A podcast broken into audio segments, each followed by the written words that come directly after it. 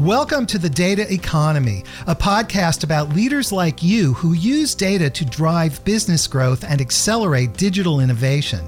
I'm your host, Michael Krigsman. In this podcast, technology leaders offer practical advice and a firsthand look into modern data strategies and their digital initiatives. You can watch all the episodes on redis.com slash the data economy. We're discussing real time data and machine learning with Norm Judah, who is the former enterprise CTO of Microsoft, together with Mike Gualtieri, who is an industry analyst at Forrester Research. For business leaders, the question of real time data and the use of machine learning in analyzing that data and supporting innovation and great results for our customers remains complex.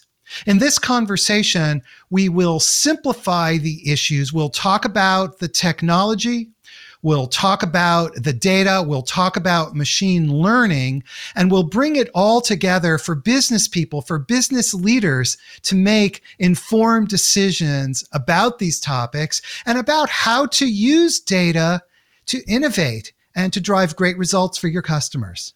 So, Norm, Tell us about your areas of focus. I know that you were the enterprise CTO of Microsoft. You have a pretty broad background. So, welcome, and I'm excited to hear about the things you're working on. Hi, Michael, and thank you. Sort of to frame it for me, I retired about four years ago.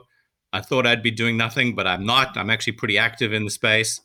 But that 40 years before that was spent really in two big buckets. Uh, about 12 years working for Exxon doing real time systems in refinery control. And then 28 years at Microsoft, starting up with the breakout of the enterprise business and going all the way through AI. And so have this broad background primarily in the enterprise space and less so in consumer.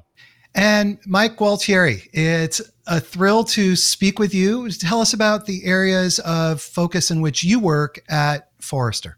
Well, I'm an industry analyst, so my, my job is to help our uh, enterprise clients understand the technology landscape, the use cases, and the best practices. In my particular focus area, uh, is on real time data, the intersection of real time data and artificial intelligence. And um, I think it was about hmm, maybe 12 years ago, we, I did the first Forrester Wave on, at the time, CEP, complex event processing, which was a, a sort of a hot new technology at the time. Uh, that was about analyzing real-time data, mostly financial and, and, trading data at the time. You know, since then, and I think we're about to talk about it. Uh, you know, streaming data is everywhere. Real-time data is everywhere. So, Norm, when we talk about real time data, or sometimes it's called high speed data, what actually do we mean? Yeah, there's a subtle difference, or not so subtle, between the two of them. I think the place to start for me that's interesting enough is if you have this information available, what can you do with it? And there's sort of the open loop control system part of it, which is you get the data, you process it in some way, and then you take some action or you advise an action. The other end of the spectrum is closed loop, which is you're getting real time data that you're making real time decisions on it. And that's a very different view than the open loop advisory versus the closed loop execution. And the speed of the data and the speed of the decision kind of defines and is coupled to the business process. So if you have a slow process, for example, mortgage origination, that's a fairly slow system. The decision making that happens there is slower. It might be in hours. More likely today, it's in days. The data that you're getting does not have to be very fast, and the decisions are not very fast. The other end of the spectrum is you're in a safety shutdown system somewhere in an autonomous car or a refinery. And as an event occurs, you have to make that decision super quickly in order to prevent something. And so there's this spectrum of speed that is actually tied to the half life of the business process. The slow process can use slow data, high speed process, fast data. What I see mistakes being made is people looking at slow processes and insisting that they have super high speed data when the decision is in hours or minutes or days. Um, and so, understanding the nature of the data and the decisions to be made with it are where you actually land up starting. We we coined this phrase about real enough time. Your time of your execution has to match the time of the of the half life of the process. And so, in that mode, real time data is data coming out of an executing process, which could be automation, but in fact could be a website that's getting a lot of data in quote real time. And then how you process it, execute it, ingest it, store it, analyze it, and do all the things you will with it starts to determine to some degree the characterization of the data and the decisions with it. You get high speed data, which could be video data, which is super high speed, but you don't have to make real time decisions on that data unless you're actually editing in real time, which could happen. And so, data streams and how you deal with them characterize the business process and the decision making that happens with them accordingly.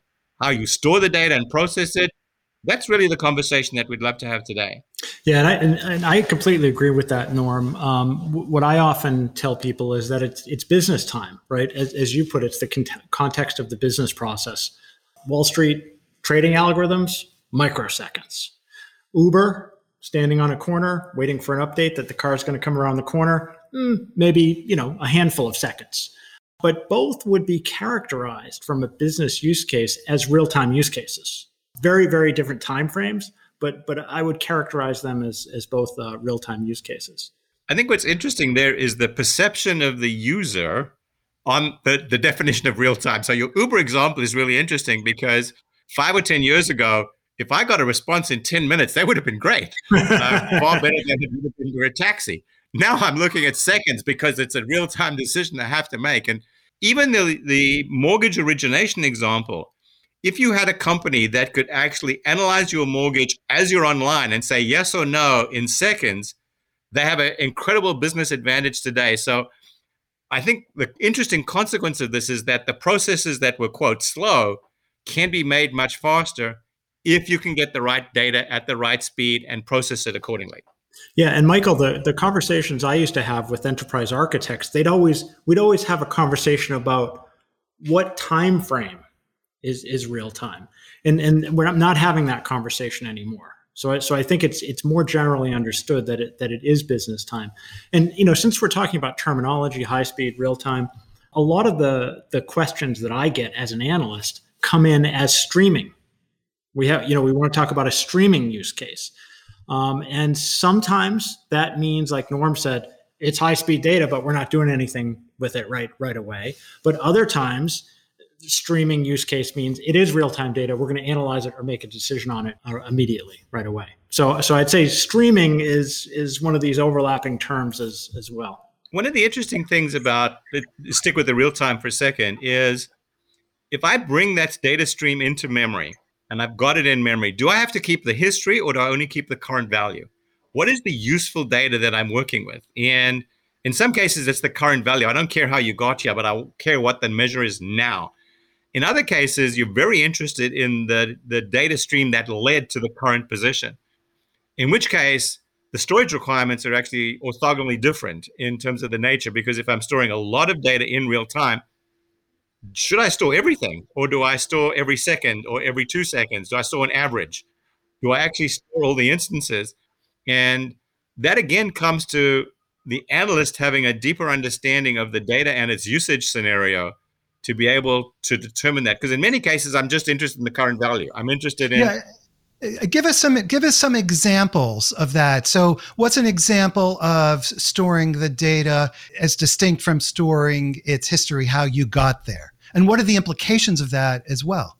If you take an example, um, an emergency shut shutdown system of some kind in an industrial environment, stick with IoT for a moment, and there's a transmitter that looks to see if a valve is open or not, and every second it sends you a message says i'm open i'm open i'm open i'm open i'm open and then comes a sudden it says i'm closed for whatever reason. Do you care that it's been open for an hour and a half or do you care that it's closed at a particular point in time?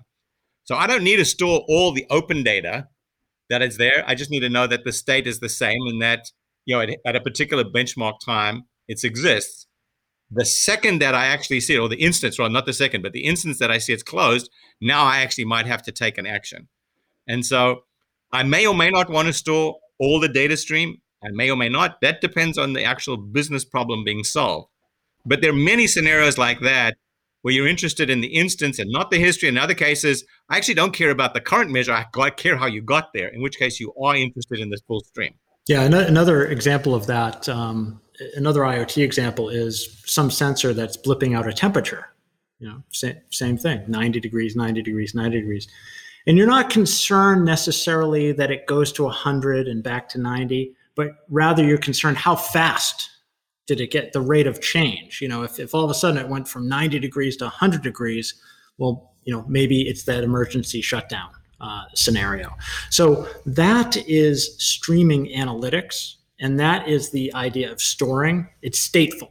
It means is means you're you're keeping that, and and that brings me to another very important example with real time data, which is sometimes called complex event processing. But this is what you're interested is in a sequence of events right, that occur within a certain time frame. So if if within one minute this machine's temperature spikes and the vibration level on this machine drops, and, and if that happens within a one minute time period, we're interested, right? And you can imagine financial scenarios too. If if this stock price goes up and this stock price goes down within this time frame, we're interested.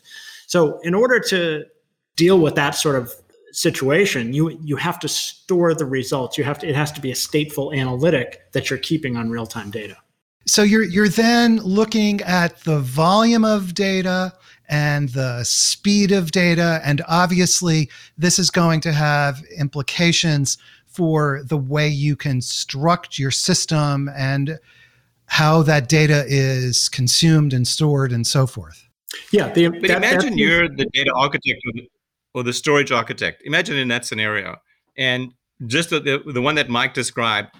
But I don't know the example. I don't know the use case. I know I'm getting a lot of data in, and I've got to make decisions about how I store and what I store. You actually don't really know the, all the possible end user cases. So the default decision that everybody makes is I'm going to store everything forever, and then I'll build the thing afterwards, which may be the wrong answer. The data analyst or the storage architect has this terrible dilemma of actually trying to understand the possible scenarios and what he needs to do. Alternatively, be able to switch it on, which says, I'm not going to store every instance today. I'm only going to store state changes. But I have the ability to actually switch on a system that would then store the trajectory of the data to that point. I can switch that on and off if I want to, and without having to change my overall storage architecture. Because to redo the way you're storing it would be incredibly complicated after the fact. And Mike, you were just jumping in to uh, say something as well. If there were only two use cases for real time data, one is where a single event occurs. There's a single piece of, of data, and, and you care about that single piece of data. And, and Norm sort of represented this as, as the first use case. But there's a second, more complicated use case, which we've just been talking about, where there's a uh, analytics on this real-time data. It, there's data that comes in a sequence that influences whether it's a, some analytic or some pattern that you're detecting in time. And it's very easy for businesses to think of the first use case. This happens, I do this. This happens, I do this. It's very difficult for them to imagine use, uh, the, you know, the latter use case uh, uh with streaming. Uh, but that's where there's tons of opportunity. I think the interesting scenario that flows out of that is let's say you've got, and we'll touch on this later, a machine learning model that can actually do anomaly detection.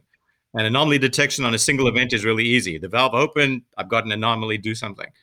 But if you have multiple streams of multiple measures in an IoT scenario or a banking scenario or trading scenario, you've got multiple input streams coming in, and you're feeding this into this wonderful ML engine that some guy wrote somewhere, trained somewhere, and suddenly it throws up and says, I've got an anomaly understanding the anomaly, the causal interaction of all of these variables that led to the anomaly, that starts to be pretty interesting. And it's not intuitive to a human to actually see the anomaly. It takes a machine of that complexity to recognize an anomaly, but the human still has to decide what to do with it. And understanding deeply what's happening, the, the dynamics of the system, to be able to take that anomaly and do something with it, that's actually one of the most interesting problems because invariably the machine learning system is going to throw out something that you're not expecting. And now what do you do with it? And understanding the corrective action, the next best action you can take from It's a really interesting problem that might have incredible business value if you can interpret it correctly, or the consequence, which is you don't do anything and the building burns down. You know, the, there's some amazing opportunities and use cases, as Norm was describing, as I was describing, but there's some more mundane ones that that enterprises are very interested with uh, real-time data, and that's you know look at it look at a large enterprise, look at the portfolio of applications. You know, I talked to a large bank; they have three thousand applications. Why? They merged with a, you know they bought all these companies, and and now they have all these different applications. Or even their wealth management division may have six different applications, or or travel and hospitality. So to many enterprises, real time data just means that something happens in one system and I need to get it to another system. I'll give you a very simple example travel company, airline. Reservation is made on the reservation system, the loyalty system is over there, right? And they've built an app for the customer. So the customer has an expectation that when they make the reservation, that when they go to the loyalty system, they'll see that the reservation's there and they're going to get the points. Well, that happened with the big batch process before. It's like we made the reservation, we ran the job, we dumped the file, and then we we batch processed it, we updated the loyalty system. Insufficient to create a, a great customer experience. The expectations are higher. So so to some enterprises, real time simply means when we make that reservation, we want to send it immediately and update the loyalty system. So when you when you look at a very popular open source project, Kafka, its use case is that delivery use case. And, and so, so many enterprises are starting with that use case. Um, and that in itself is providing a lot of value. I want to just touch on that a little bit because there's a really interesting consequence of that, which is schema understanding and actually making sure that the piece of information that I'm sending to you is actually you interpret it as the same way as I interpreted it. Because reservation might mean something different in your two systems. And a confirmed reservation versus a held reservation and you start to quantify reservation starts to mean different things and one of the places where i see particularly disparate organizations either inside of one company or across companies the fidelity systems that you talk about where the point system is actually in a third party system potentially the lack of fidelity between those two systems is a huge problem because when i send you data i mean something and you interpret it as something else and so the speed of the data is a real problem, but understanding of data is actually just as important. So that there are interesting dilemmas about self describing data. That when I actually move the packet over, I not only move the data point, but I move a description of the data that's now an agreed to description. And you can go back to EDI of many years ago that actually attempted to do this with self describing data. And we laugh about EDI, but they actually did some great things in that time frame to be able to ensure that the real time data is self describing and can go across certain boundaries and still be meaningful. So, we've just discussed the nature of real time data and some of the applications. What about the technology challenges associated with creating business systems that can handle and manage this kind of data? The first thing I always like to say about real time data is what data does not originate in real time? Right? Because from, from a from a system standpoint, it, it materializes instantly, right? In real time. And something has to be done with that data. Maybe not from a business standpoint, more more often than not from a business standpoint, but something technical has to happen uh, to that data. It, it, either has to be stored, it has to be moved, it has to be sent uh, to another system. So we have sort of a framework we use uh, to describe three scenarios of real-time data, and, and I sort of alluded to one of them, which is delivery. Right, data originates in some system it needs to be delivered somewhere else immediately. Point A, B, C, D, E. Right, might not just be point to point; it could be broadcast, um, but it has to be delivered, and that's all you're trying to do with it. You might do some minor enrichment you know the way norm talked about you may do something with the schema to broadcast it in, in some sort of standardized uh, way that everyone understands the second one is also the scenario we talked about which is the analytical one and that's a stateful query.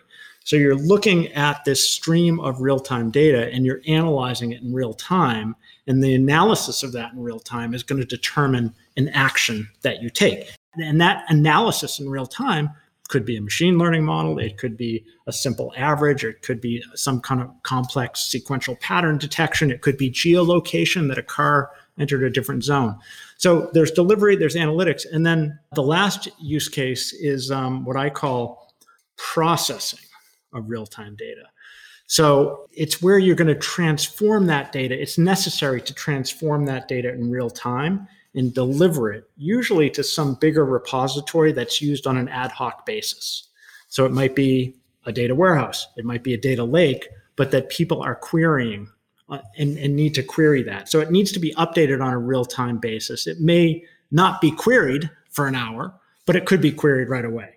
Um, so, so those are sort of the three use cases, and they three of them require very different technologies, which you know we can talk about. I just want to go back to the delivery because there's another core element of delivery in the data, which is, and particularly for IoT, where um, sequence counts, which is guaranteed delivery once only in sequence.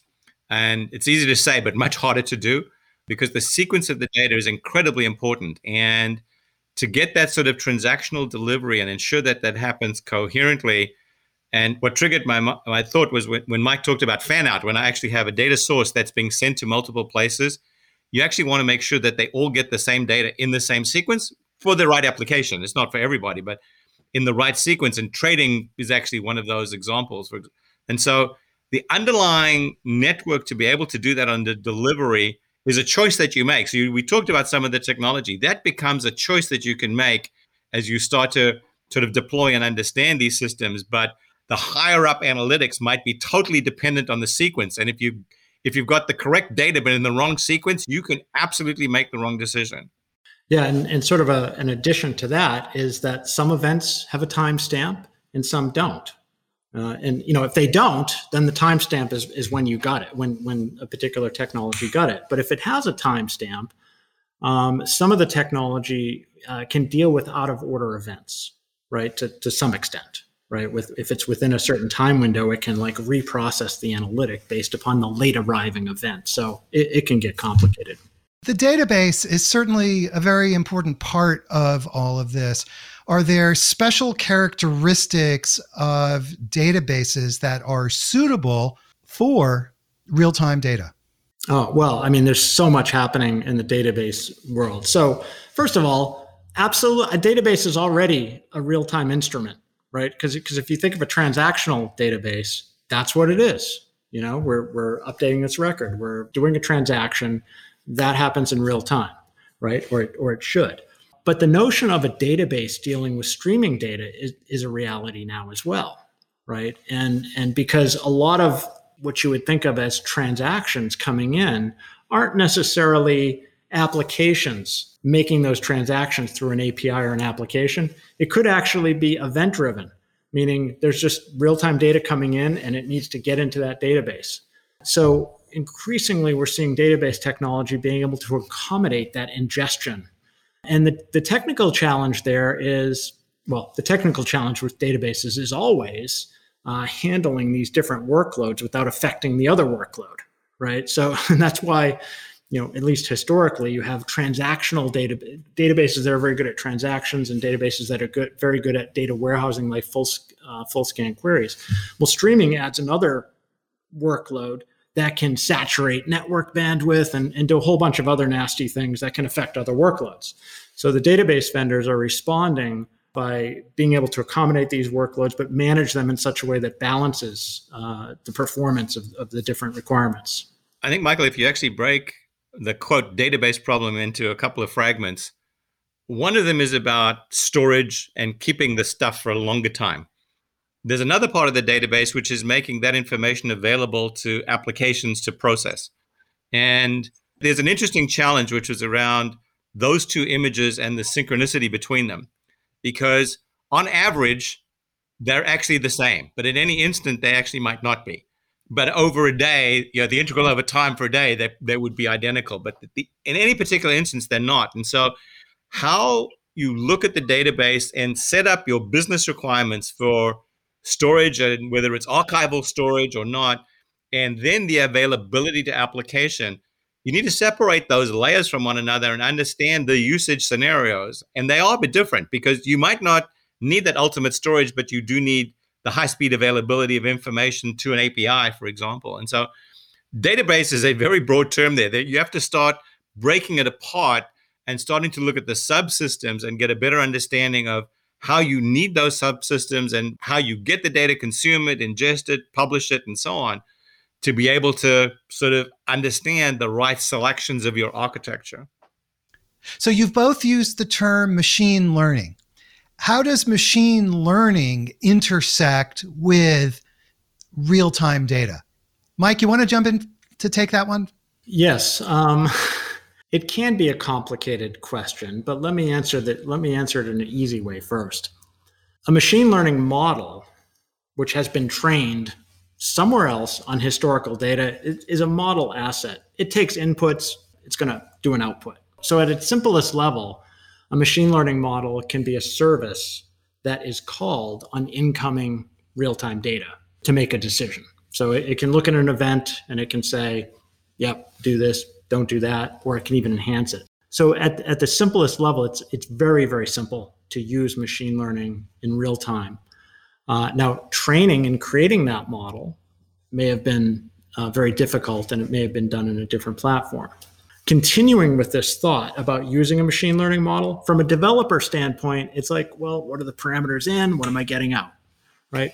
But sometimes streams, real time streams of data, are not very rich. It may be a device ID, right? And that's all. But the machine learning model needs three other variables it needs to know the device type. It needs to know some other stuff about that device in order to make the prediction.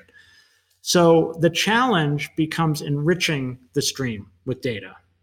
And this is where, uh, and, th- and, this is where a lot of uh, uh, machine learning, the use of machine learning can break down is the enrichment of that data, because that can become an entire project in itself just to get those three additional data pieces together because they may have existed somewhere in another database. So you end up caching it. So that's number one. Give us an example. Let's just say it's a it's a delivery truck, you know, one of the big delivery truck services, and that uh, machine has an ID, right? So it's streaming every time that vehicle stops. It's streaming the ID of that vehicle, and it wants to predict where it should go next, right? It doesn't have a pre-programmed route right? It's going to, every time it stops, it's going to decide where it goes next. So the real time data is that device ID, but the machine model needs a lot more. It needs to know the driver, it needs to know uh, the, the current location. Uh, which it maybe get as a GPS, but that's not good enough. Then it needs the street. So see, there's all this lookup information that that the model is going to need to actually decide the next step to go. So pulling in that reference data normally you'd have to keep that in memory uh, in an in memory database or an in memory cache to reference data. I'll give you another example that uh, some of you might be familiar with. So let's say you have an electric car that has a certain battery capacity, and then on your display it says that you've used X and you have 237 miles left. There's some exact number that's shown. And then you're driving along merrily and you see the number, you know, that number starts to start to decrease. And then you hit a mountain pass and you go up the mountain pass and it's cold at the top of the mountain pass. And suddenly you thought you had 50 miles to go ahead, and now the system says, no, no, no, you need to go backwards because the temperature conditions and the altitude have actually changed the characteristic of the battery. In that case, I'm not only interested in the geolocation, I'm actually interested in the look forward about you know where I'm going, so you know my target, you know the path that I'm taking, and you could be much more predictive of the nature of the environmental stuff that's going to have on the battery. So my speed and location is necessary but way insufficient to make the right decision of do I turn around to go charge my car or not. And, and Michael, think of uh, here's one more. Think of a chatbot or a digital assistant on an e-commerce website, right? T- that's real time, right? You're in real time. You're asking a question about a product or a service, right? And you expect a response. Now, if that response is coming from a bot, you need to process that in real time. And it's a machine learning model that's doing that. And a bot that's not sophisticated won't be stateful. It won't remember the elements of that conversation to go back to. It'll just take each question independently. But a smarter bot will be able to refer back and we'll see the, the stream of the conversation, all of it powered by machine learning, um, and all of it in in the real time of the user having this conversation. And where are we in the state of business using machine learning models in practice at this point in time when it, when it comes to real time data? When it comes to real time data, um, well, let me give you some some data points that that we have. Um, we, we sur- we've surveyed for years large global enterprises said, "Hey, what are you doing with machine you know? Are you doing to what extent are you doing AI?" And we don't define it. We we just say, "What you know? What is your company doing?" So Right now, the response rate for 2020 actually was, uh, I think, 64, 64%. Okay. And before the 2019 was in the like 56%. And then before that, the years before that, it was going up and two. So we had a very, very big spike. Now, they're not doing a ton unless it's a it's a it's an internet native, like a, a, a an old school company that's doing a lot might might be have have 200 use cases. Most are doing half dozen, a dozen. But when we ask those same companies that are doing it, to what extent is it has it had a positive impact? Uh, 73% say that it had a, has a positive impact. And we also know from our survey data, I haven't memorized the, the, the data, but that now it's strategic. It's not experimental. Companies are moving forward. They want to do the use cases. Now, you asked about the real timeness of those use cases. Increasingly, they are becoming the real time use case. We've been talking about those, those use cases. There are, though, batch use cases uh, uh, for machine learning, just like there's there's batch uses uh, for data. But we like to think that intelligence is needed in real time, and so most of those use cases are not real time because AI is real time, but it's because enterprises are becoming more real time. And so AI is by virtue of that. If you actually look at these very large models, large models that are trained on massive data sets, both private and public data sets, those models are huge and the resulting system is huge. And you need large processing power, in some cases, very large processing power to run the model. The other end of the spectrum is a model that is very narrowly focused on a on a single use case with very simple data. It's a much smaller model that can execute much more quickly in a lower profile. And so you could actually see the IoT scenarios where there's a, a model that's trained in the cloud but downloaded to the edge and runs right in the edge that can do some AI that is very successful and high value, but it's not the bigger global problem that could be done further away from the network. And so you have ML running at the edge, ML running in the network, and then ML running in the cloud. And those are all different scales of both complexity and execution environment.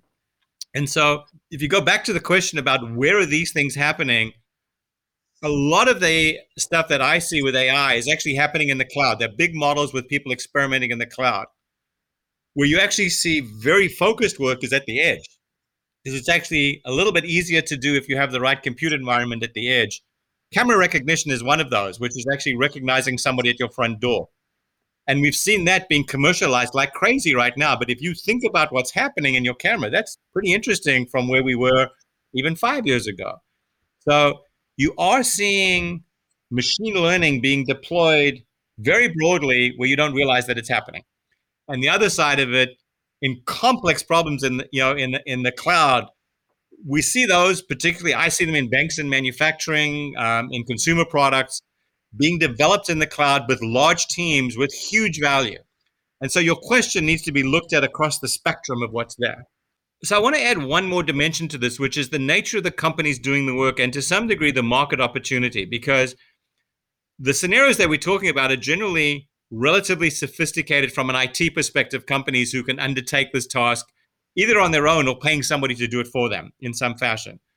And they've been experimenting for a while. Uh, Mike talked about those numbers going up in terms of how strategic and execution.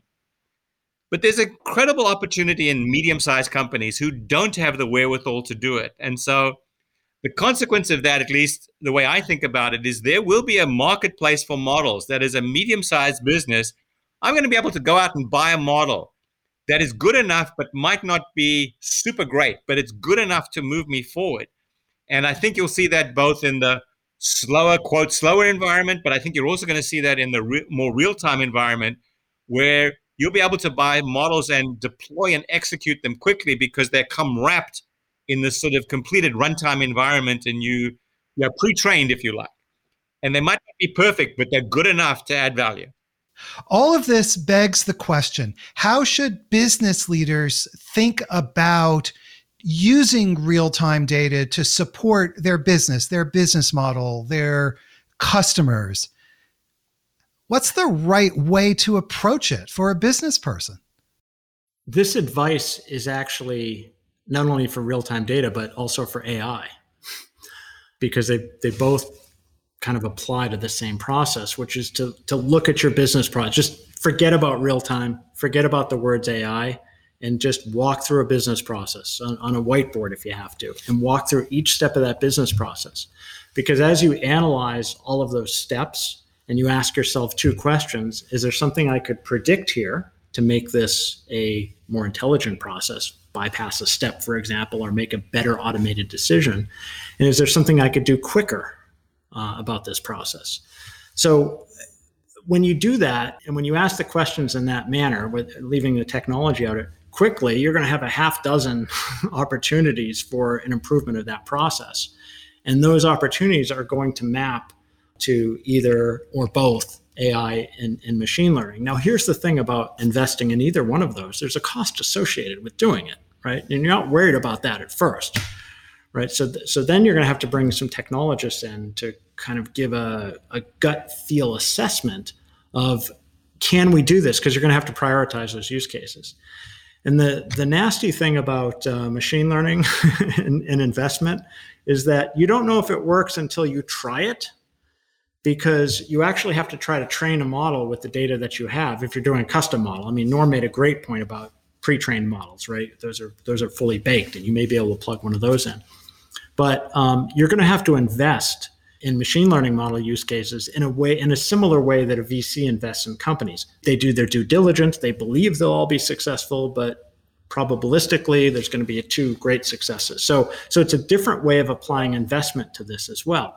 And to some extent the same applies to streaming because there's going to be a cost some cost associated to acquiring and using that streaming data in that same process. Norm that sounds kind of ugly i don't want to if i'm a business person i'm not a vc i want predictability i want to you know i want to get a team get the technology and I want it to I want to I want to know it's going to work.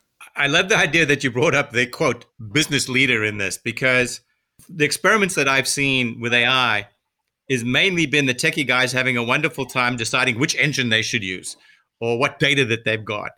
Uh, with no real business outcome. They experiment and they do something, and you see this trapezoid, which is you see an interest in development, you see we're experimenting with it, and then it just drops off because nothing happens. And so to Mike's point, I think it's incredibly important that the business leader, the VP of sales or the VP of marketing, actually is the sponsor of the activity and they define the hypothesis. It's no use the IT guys defining the business hypothesis. Somebody has to define the business hypothesis of what we're trying to accelerate, what predictive uh, nature can we actually execute on.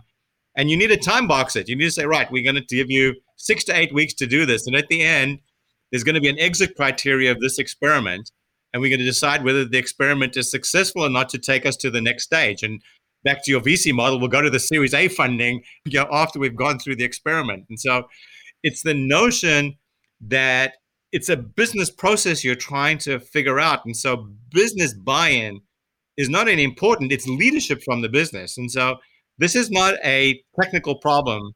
It's actually, there's lots of technology, maybe too much to solve it right now business engagement is essential. And without it, you might as well not do it because you'll have a lot of fun, but you won't actually see the business benefit that comes out of it. So rather than be, it being an ugly process, it's beautiful process. And okay, I'm the VP of sales and I'm hearing you talk about this and intellectually I get it, but I'm starting to have a hard time breathing and I feel heart palpitations. No. And I'm thinking, no. how do I even manage this kind of so because team? I'm, okay, so Michael, as the VP of sales, stop thinking about AI, stop thinking about machine learning, and instead tell me what you would like to predict. I'll tell you what you'd like to predict. You'd probably like to predict which salespeople to assign to what accounts. you'd probably like to predict their ability to achieve quota. And you'd probably like an update on that every day.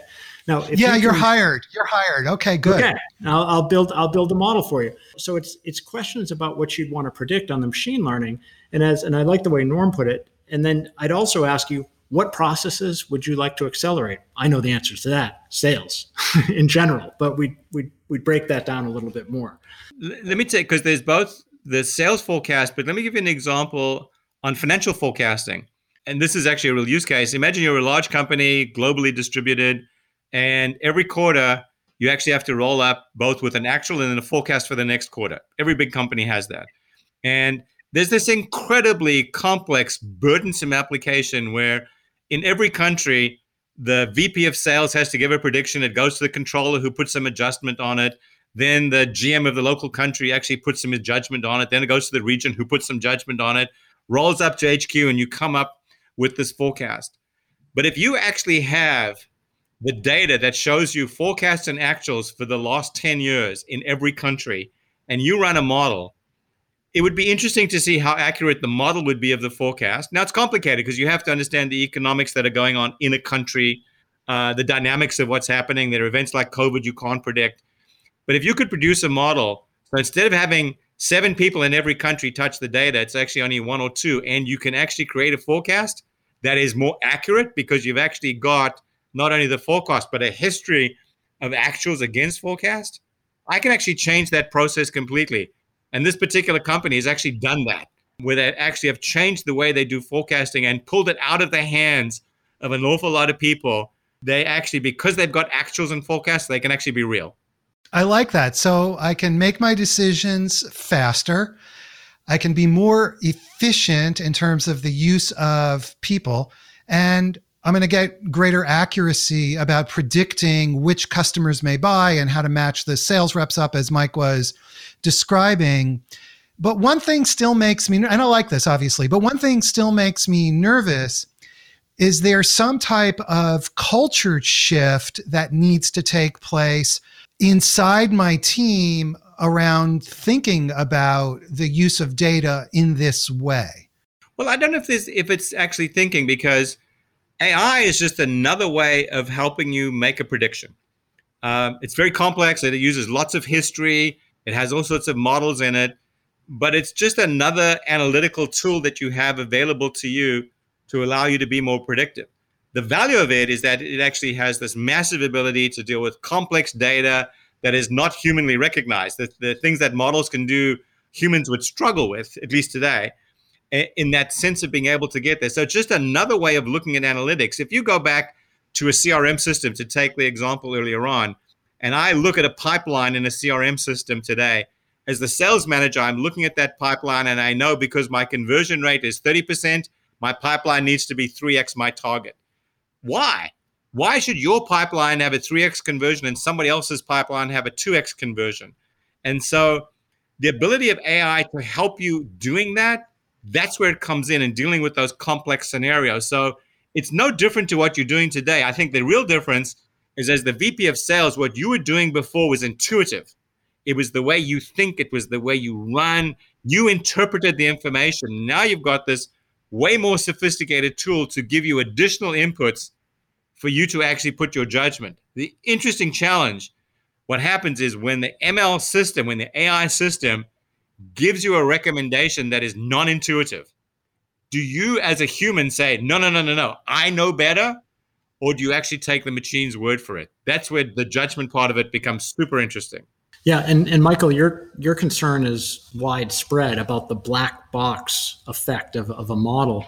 But the machine learning community and the, and the vendors and the open source community have done a ton of work in the last two years on explainability uh, models and so now you've got all of these ex- ex- sophisticated explainability models that, that are consumable and, and designed for business people to say, well, here's what here's the variables, here's why it's making this decision it's making. Now, now some models are easier to explain than others, but there's a whole uh, movement towards uh, explainability to help uh, satisfy some of those uh, issues. So, Michael, I think my recommendation for those business leaders is you need to go to AI School for Business the same way as you might have gone to uh, data warehousing for business. you need to go to AI School for Business, which is not the depths of reinforced learning and how the engines actually work, but understanding the scenarios and what it brings to you. Because if you don't do it, all your competitors are going to do it and they're going to eat your lunch because of the additional advantage that they've got. As we finish up, let me ask each of you the same question. Mike, let me start with you. What advice do you have for business leaders on using real time data to innovate and to accomplish great things for their customers? Start with streaming flow. It's the easiest possible use case. It's about data that originates in real time in one system that can immediately be valuable in another system. And in fact, this is the biggest use case uh, we see for real time right now. That's the lowest hanging fruit um, possible for that. And the decomposition of of that type of problem is is just what we said before. It could be based upon a, a user a user experience where you want things to be updated more quickly, or a business process that's quicker. That's my key advice, and that's going to keep your enterprise architects and your solution architects busy for a long time. So that's number one. Number, I'll give you number two. Number two, really understand this whole notion of stateful real-time analytics, streaming analytics is, is what we call it, and use that as a as a innovation strategy in some of your key business processes because it's the hardest thing to understand and to use for many companies, which means it's hard for your competitors to understand and use. So I think you'll you'll really be able to find some innovation if you understand those concepts as well. And Norm, it looks like you're going to get the last word. Your advice for business leaders on using real-time data to support their business, their customers, and innovation. So the speed of the process is in the eyes of the beholder. The interpretation of how real-time a process is is the way you see it. And so one of I think the core recommendations is a question you should be asking as a business leader was we believe that this is this process is as fast as it can be, but what happens if we could make it faster? What could we do to convert this process from being real enough time at one day cycle to real enough time in minutes and hours? And what could that do to our business? And so the idea is how could you speed your processes up? And do you have the data available for you to do that? And don't look at what you have today, but look at what you could have. And so rethinking the process and then being able to process it in real time, huge, huge opportunity. So it's essentially of rethinking the process.